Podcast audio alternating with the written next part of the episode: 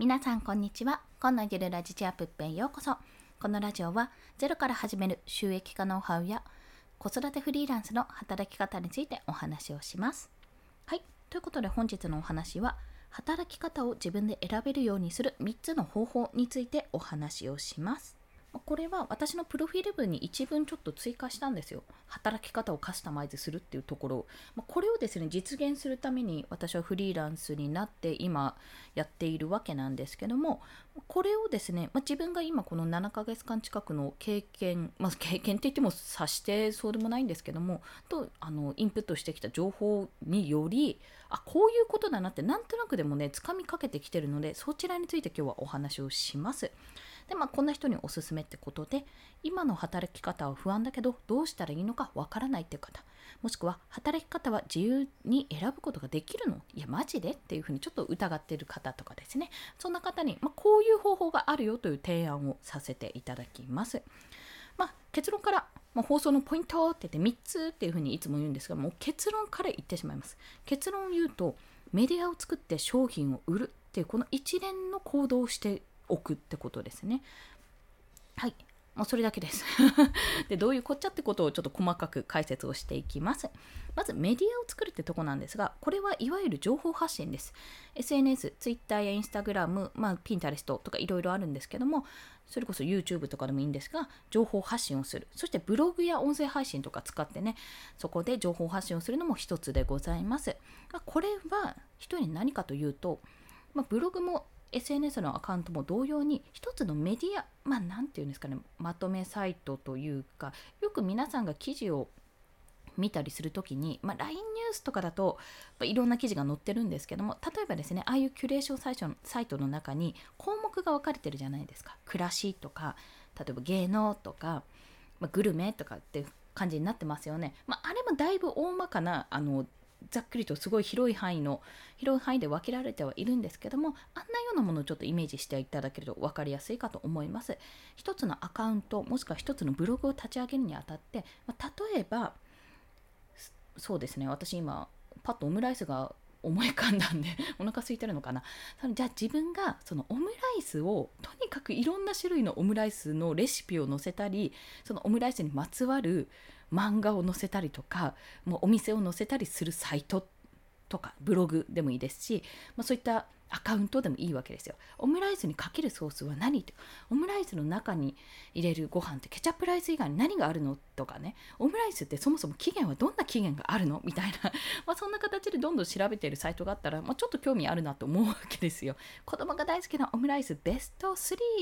第3位ホワイトソースみたいな。やっぱり1位は不動の1位はビーフシチューオムライスってケチャップじゃないんかい？みたいなね。そんな感じのサイトがあったっていいわけじゃないですか。まあ、サイトっていうとちょっと、え、なんかいろいろ作んなきゃいけないのって思うかもしれないので、ブログでもいいと思うんです。それこそツイッターでも全然面白い。まあ、そんな感じでメディアを作るんですね。まずメディアを作る。それをすることによって、自分でその情報収集をして、まあ、インプットしてアウトプット、情報を得て、あ、こんな風にオムレツのオムレツじゃない、オムライスの由来ってこれなんだとか、オムライスって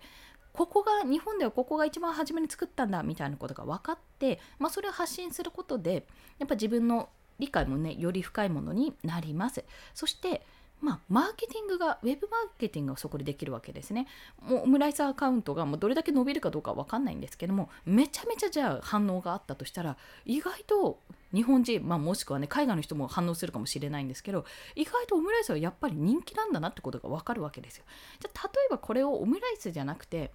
何にしようかな。うーん、でとかね、もうちょっとニッチなところで攻めようと思ったんですけども、スコッチエッグとかします？スコッチエッグって分かりますか？あの、ゆで卵が入った、えっ、ー、と、メンチカツだっけな？揚げるんだっけな？普通に焼いたものかな？まあなんかハンバーグの中にゆで卵が入った料理なんですけども、スコッチエッグって。スコッチエッグをもっと広めたいみたいなね。なんでスコッチエッグがこんなに広まんないかっていうこと、2つのアカウントを持つ、もちろんね、オムライスアカウントとスコッチエッグアカウントを持ったとして、まあ、スコッチエッグアカウントが全然伸びなかったとしたら、あ、やっぱりここは認知度が低いのかなとか、逆にそっちが、あの、フォロワーさんは少ないけど、めちゃめちゃ反響があるんだったら、あ、ここはニッチなファンが多いんだなとかね、そういったことが調べる、そういったことを調べることができるじゃないですか。もうメディアを作ることによって、自分がその発信するテーマにおけるアカウントあのテーマにおいてより深い知識と情報を得られるってところももちろんですしなおかつそのマーケティングあオムライスとスコッチエッグだったらオムライスの方がやっぱり広まる。けどスコッチエッグの方が反応がいいとかねそういったことがそういったデータが自分の中で得られるのでもうそれをやることによってそのマーケティングなんて言葉皆さんやったことありますっていう とこなんですよ。まあそういったねスキルが身についてくるよってお話です。そして2つ目が商品を売るというところでそこに加えてじゃあ情報発信をしたら今度は商品につなげるんですよでも自分の商品ってなかなかないじゃないですか、まあ、そんな時にまず、まあ、導入部分としてやるとしたらアフィリエイトリンクを貼るってこともあるわけですよ。まあ、オムライスだったら、まあ、オムライスセットとかね、なんか宅配、宅配というかお取り寄せオムライスのアフィリエイトリンクがあったら、まあ、そういったところでもいいですし、まあ、もしくはレシピサイトとかね、そういったもののアフィリエイトリンクがあったらそっちに飛ばすとかでもいいわけですよ。それで、アフィリエイトリンクを貼ることで、まあ、アフィリエイトって要は広告なので、自分が商品を持ってるわけじゃないけど誰かの商品を紹介してそれに対する利益を一部いただくっていうような形になります、まあ、そこも一つですしあとは自分の商品をいっそ作ってしまうと。自社商品、まあ、自分の商品ですね、まあ、これはオムライスはちょっと難しいかもしれないんですけども例えば、まあ、オムライスの絵とかね絵とか描いてオムライスだけで頑張って LINE スタンプ作るとか、まあ、そういった素材を作るとかでもいいですしなんかもうオムライス好きのためのすっごくふわふわしたクッションを作るとかね。例えばですよ。例えば、まあ、そういった方法もいろいろあります。オムライス柄の T シャツを作るとかね。T シャツもすずりっていうサイトでデザインさえ自分で決めてしまえば在庫を持たずに販売することができます。しかもれですかね利益というかその自分の手元に残る金額はやっぱりちょっとビビたるものにはなってしまうんですけども基本的に無料で全て行える、まあ、自分にとって損は一切ないので、まあ、そういったところを使うのもおすすめです。でこれを商品を売るっていう行為をすることによってどこでどの商品をどうやって売るかっていうことを学ぶんですよ。どこでっていうのはじゃあツイッターでなのかそれともインスタでなのかそれとも自分のブログでなのかこのように音声配信でなのかってプラットフォームですね。どの場所で売るかってとこもそうですしどの商品を、まあ、商品選びアフィリエイトリンクなのか自分の商品なのかどういったものを売るのかってところもあります。そしてどうやって売るかってところここが一番やっぱり難しくてここで例えば宣伝をするとあそういえばオムレツあオムライス T シャツを作ってみました。よろしければこちらご覧くださいとかやってもそうそうねすぐに売れたりしないわけですよ そういうところもじゃあどうやれば月に10枚売れるかとかねそういったことを考えるようになるでそれをやることによって商品がどうやって作られて、まあ、考えるところから始まるとどういう企画でどうやって作られてどの場で売られてどうやってお金が入ってくるかっていう一連の流れを知ることができるんですね。そこを知ることがめちゃめちゃ大事なんです。そして最後がこれらの過程でスキルが勝手に身につくってとこなんですね。先ほども一から言った通りメディアを作ることによって、まマーケティングとか情報収集の能力がスキルがつきますよね。でもその SNS 運用スキルっていうのももちろん一つのスキルです。そちら。でまたあとライティングとかセールスライティングコピーライティングも身につきますし、まあ、マーケティングも身につくというところもそうですし物を売るという経験自体がもうそもそもスキルなんですよ。もうそうそう営業とかじゃ営業とか販売にならない限り物を売るじゃあ販売促進するってそうそうね起こんないんですよねやらないんですよね。しかも自分で商品を作る、まあ、もしくは紹介することによって販売するってことはなかなか難しいんです経験がないとその経験をできる経験ができることによって自分がねその仕事ってものって基本的にそうじゃないですかサービスにおいても商品においても何かしらを誰かに提供してそれに関して収報酬を得るというような形になりますよね。まあ、その一連の流れを知ることで要は自分で、ね、商売を一つやったってことになるわけです。まあ、その知識とその全体の流れをつかめていればそれだけで転職全然可能なんですよ。何も知らない一部長しかやったことがありませんっていう人よりも全体なんとなく分かっていてあこういうふうに自分でやってみました、まあ、ここが難しいと思いました。でも自分は実績としてこういうことができましたってここを伸ばしていきたいと思いますって言える人とどっちを採用するかって話なんですよ。絶対後者の方が、まあ、今ちょっとざっすっごい比較しちゃいましたけど後者の方が絶対にあこの人なんとなく分かってるからどの部署行っても分かりそうだなとかって思うわけじゃないですか。その分野のエキスパートが欲しいだったらちょっと別ですけどやっぱり